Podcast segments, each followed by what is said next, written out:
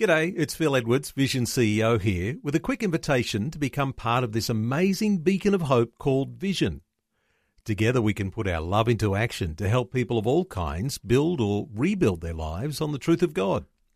Please consider the part you can play during our upcoming Visionathon appeal, remembering that it's your support that makes Vision possible, including this podcast. This podcast is made available by Vision Christian Media thanks to the generosity of our supporters.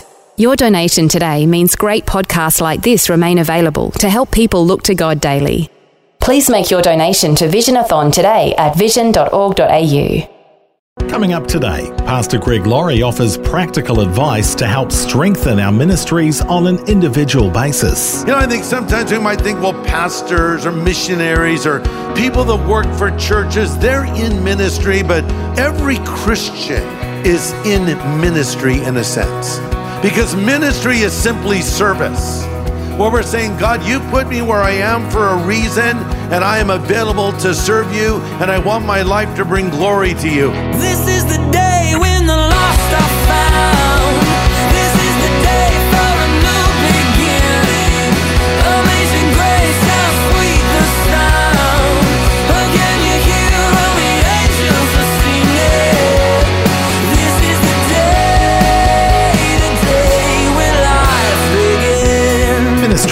essentially is a to do list from God. Once we've come to the Lord, our sins are forgiven and our names are written in the book of life. But what's next? Well, the Lord has a few suggestions. And whether we're standing at a pulpit or welcoming at the door, whether we deliver babies or bottled water, whether we work inside or outside the home, God has a work for us to do right where we are. Today on A New Beginning, Pastor Greg Laurie brings us solid counsel from the book of Nehemiah.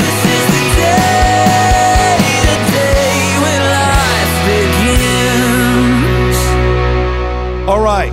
Who's ready to study the book of Nehemiah? Raise your hand. Excellent. Excellent.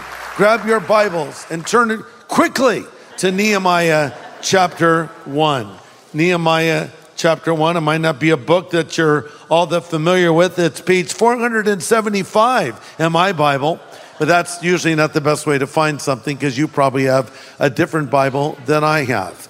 But uh, Nehemiah chapter 1, and the title of my message is The Rebuilt Life. I want to remind you that I always encourage you to read ahead. So for next time, read Nehemiah 1 and Nehemiah 2. In fact, just read through the whole book. That'd be the best thing. You know, as you look at America today, I don't know when we've ever been more divided. We're really divided along racial lines. Racial tensions seem to be at an all time high. Uh, we're divided along political lines. Well, we've always had political divisions, but I can't think of a time where we're more divided than we are in this particular moment. We're divided along ideological lines. Then we see the breakdown and redefinition of the family. And honestly, that is at the root of a lot of our problems in America today the increase in crime, the increase of drug use, the increase of so many problems we're facing can be traced directly back to the breakdown of the family. Then we have violence in the streets and we have threats to our personal and national security. What are we going to do to turn our nation around? Can we turn our nation around? Well, we're going to see a lot of parallels here between our lives and the story of Nehemiah. This is a story of one man who took action and made a difference. His name was Nehemiah, and he literally rebuilt a nation. There's so much we can learn together in this book, and we will learn together. We're going to learn how to pray when there seems to be no human solution to our problems. Are you facing a problem like that right now? There's no human solution. We're going to learn what Nehemiah did when he was in the same situation. We're going to learn how to deal with challenges spiritually as well as practically. You know, sometimes we only want to have a spiritual solution, i.e., pray, and we don't do anything. Sometimes we want to do something, but we don't pray. We'll learn how the two go hand in hand. We'll learn how to plan our work and work our plan, and at the same time, trust God. And really, the book of Nehemiah is in many ways a book about leadership. So, we're going to learn how to boost morale when it's failing, how to build people up and get them on your team. Maybe you're a, a leader of your workspace. Maybe you're the boss man or the boss woman, or you, maybe you're a foreman on a work site, or maybe you're the teacher in the classroom, or, or you're the person in charge in some way, shape, or form. But even if you're lower down on the ladder, uh, you'll probably be a leader of some kind one day, and it seems like everyone leads someone. So there's lessons on leadership here as well. We'll also learn together how to respond to personal attacks and react when lies are told about you. Have you ever had lies told about you? Have you ever been attacked unjustly? Nehemiah faced that. We'll learn how to react. But first, we have to sort of lay a little foundation here with some history of the nation of Israel where they were at at this particular moment in time. Now, of course, Israel was established by God. They were and are God's chosen people. God ruled them through the various judges over time, but Israel wanted a king and he granted their request and gave them a king after their own heart, and his name was King Saul. He was the people's choice, and he wasn't a very good king. So God picked someone himself he was David, the shepherd boy who is described after the man after God's own heart. And under the reign of David, Israel, well, they were in their glory days. Around the circumference of the city, they built protective walls. There was around 10 acres of strategic land uh, surrounded by steep hills and these walls. And for 40 years, Israel thrived. Jerusalem thrived. But David was getting old and he knew his day was coming to an end. So he passed it on to his son Solomon and said, Solomon, my son, know the God of your father and serve him with an undivided heart. And Solomon started off so well. Known for his great wisdom, people came from around the world to sit at his feet, including the Queen of Sheba, who said of him, The half has not been told. But then Solomon began to compromise and he started getting a bunch of wives, lots and lots of wives, and then some concubines as well. If you don't know what those are, ask Pastor Paul afterwards, he'll explain concubines. and he was compromising, and many of these were pagan women, and it resulted in, in trouble coming right there into the throne. But soon Solomon died, and then Israel split right in two. And the northern tribes are ruled by Jeroboam and the southern tribes are ruled by Rehoboam. And both tribes turned to idols and false gods. The northern tribe fell first, and they were taken into captivity by the Assyrians. The people of the northern kingdom were absorbed into the various cultures of the world, but the southern kingdom fell later, and they were deported by the Babylonians. Uh, so, because they had this penchant for idolatry, God says, You want idols? Hey, I'll give you more idols than you can shake a stick at. Welcome to Idol Central, Babylon. And that's where they lived as captives for 70 long years. And that's when the book of Daniel was written. Nebuchadnezzar was the king of Babylon. Remember, one of his advisors was Daniel. And God humbled the great Nebuchadnezzar and he turned to God, but he didn't successfully pass his legacy on because his grandson Belshazzar went out of his way to mock the God that his grandfather believed in. You remember the story of Belshazzar drinking out of the vessels that were set aside for the worship of God and, and mocking the Lord. And then he saw a hand writing on the wall. And God said, You've been weighed in the balances and you've been found lacking because right outside of his kingdom was Cyrus and the Medo Persian forces who are ready to come in and conquer Babylon. So now Cyrus is the king. And he gives a decree that the Jews can go back to Jerusalem. So in approximately 536 BC, the first wave of Jews returned to Jerusalem. Though they're opposed by the Samaritans, they succeed in rebuilding the temple. And a number of years later, around 458 BC, a second wave of Jewish people return under the direction of Ezra. Ezra was a priest, he was a spiritual leader. And upon arriving, the children of Israel were in a state of spiritual decline. The problem was there was intermarriage with the pagan tribes. Intermarriage. By the way, God is not against interracial marriage, He's against interfaith marriage, okay? So it's not an issue. And anyone who makes an issue of interracial marriage doesn't know what they're talking about. The big thing for God is that we find people that share the same faith that we share. Uh, because I'll tell you what, marriage is hard enough without adding the element of a non believer to it. This is why the Bible says, don't be unequally yoked together with non believers. For what fellowship does light have with darkness? And you might say, well, I'm going to marry a non Christian guy and I'm going to lead him to Christ. Yeah, I'll concede that does occasionally happen, but occasionally. Far more often, what happens is instead of the believer pulling the non believer up, the non believer pulls the believer down. And that's why the Bible warns against it. And that's what happened to Israel. They're intermarrying with all these pagan tribes. And so they're totally compromised. And it's just a big mess. So Ezra calls these people out to repent, and they did. And then the Jewish temple was rebuilt, but the walls of the city were in shambles. Thanks for joining us for A New Beginning with Pastor Greg Laurie from Harvest Ministries in the US.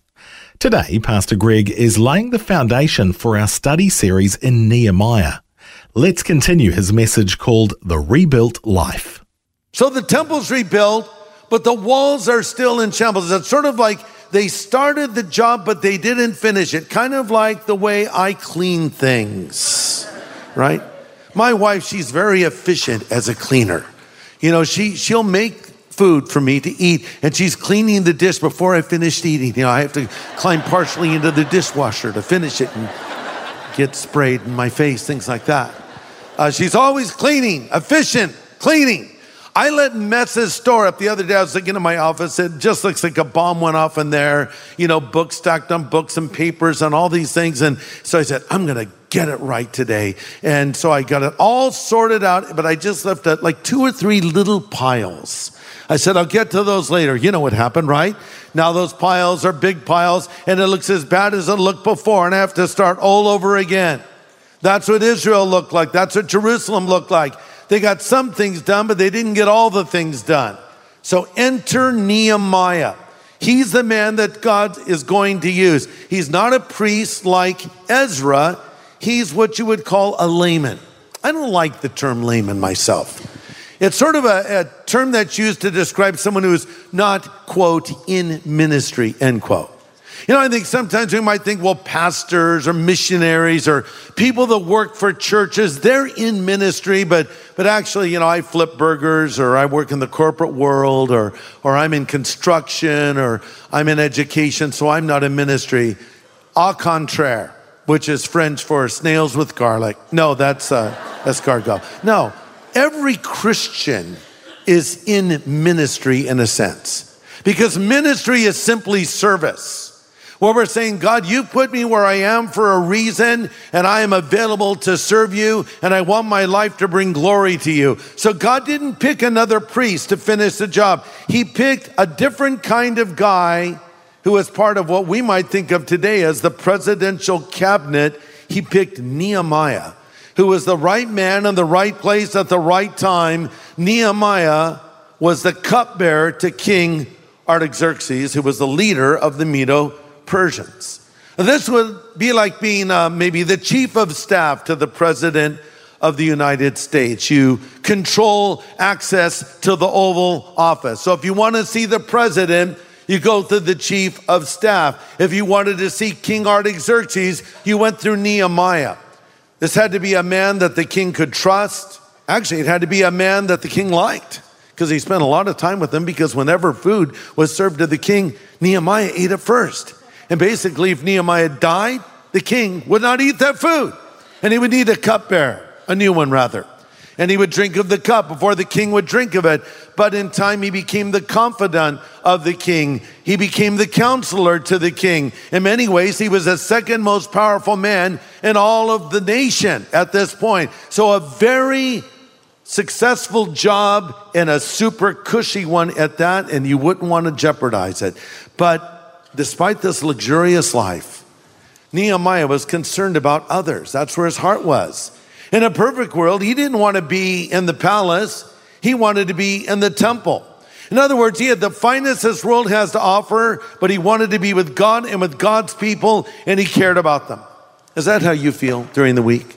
You know, maybe at work or school or whatever, you're saying, I can't wait till Sunday. We're going to worship the Lord. We're going to get into the Word of God. You look forward to it. Like the psalmist who said, I was glad when they said unto me, Let us go to the house of the Lord. Is that how you felt when you came to church today? Are you glad to be in the house of the Lord right now? If so, yeah, that's good.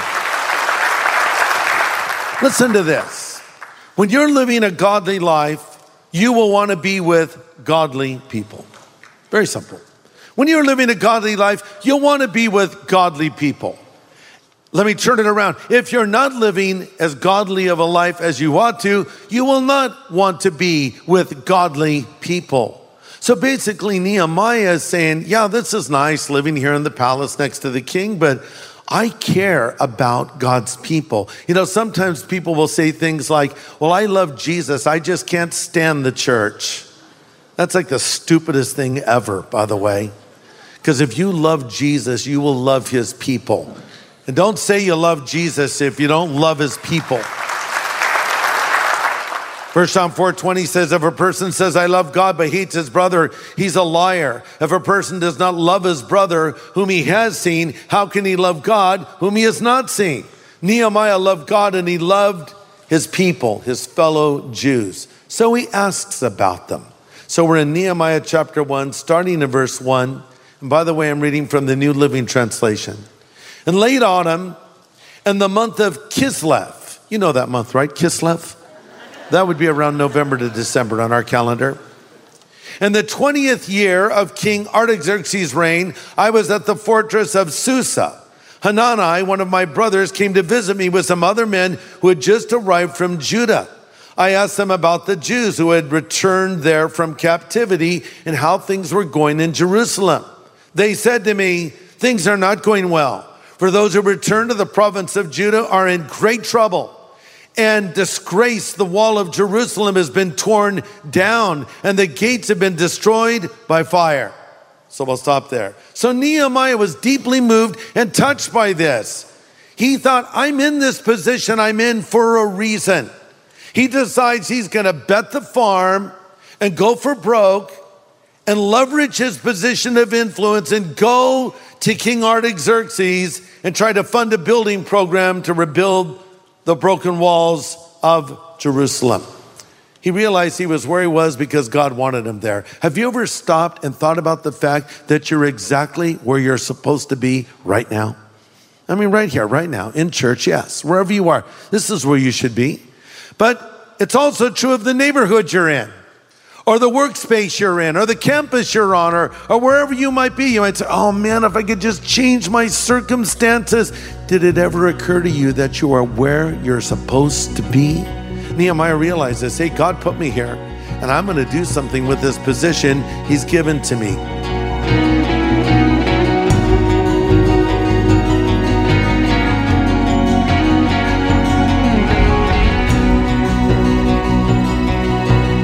Pastor Greg Laurie is just getting started in a great series examining the leadership and example of Nehemiah. And next time on A New Beginning, there's much more to come from this foundational study.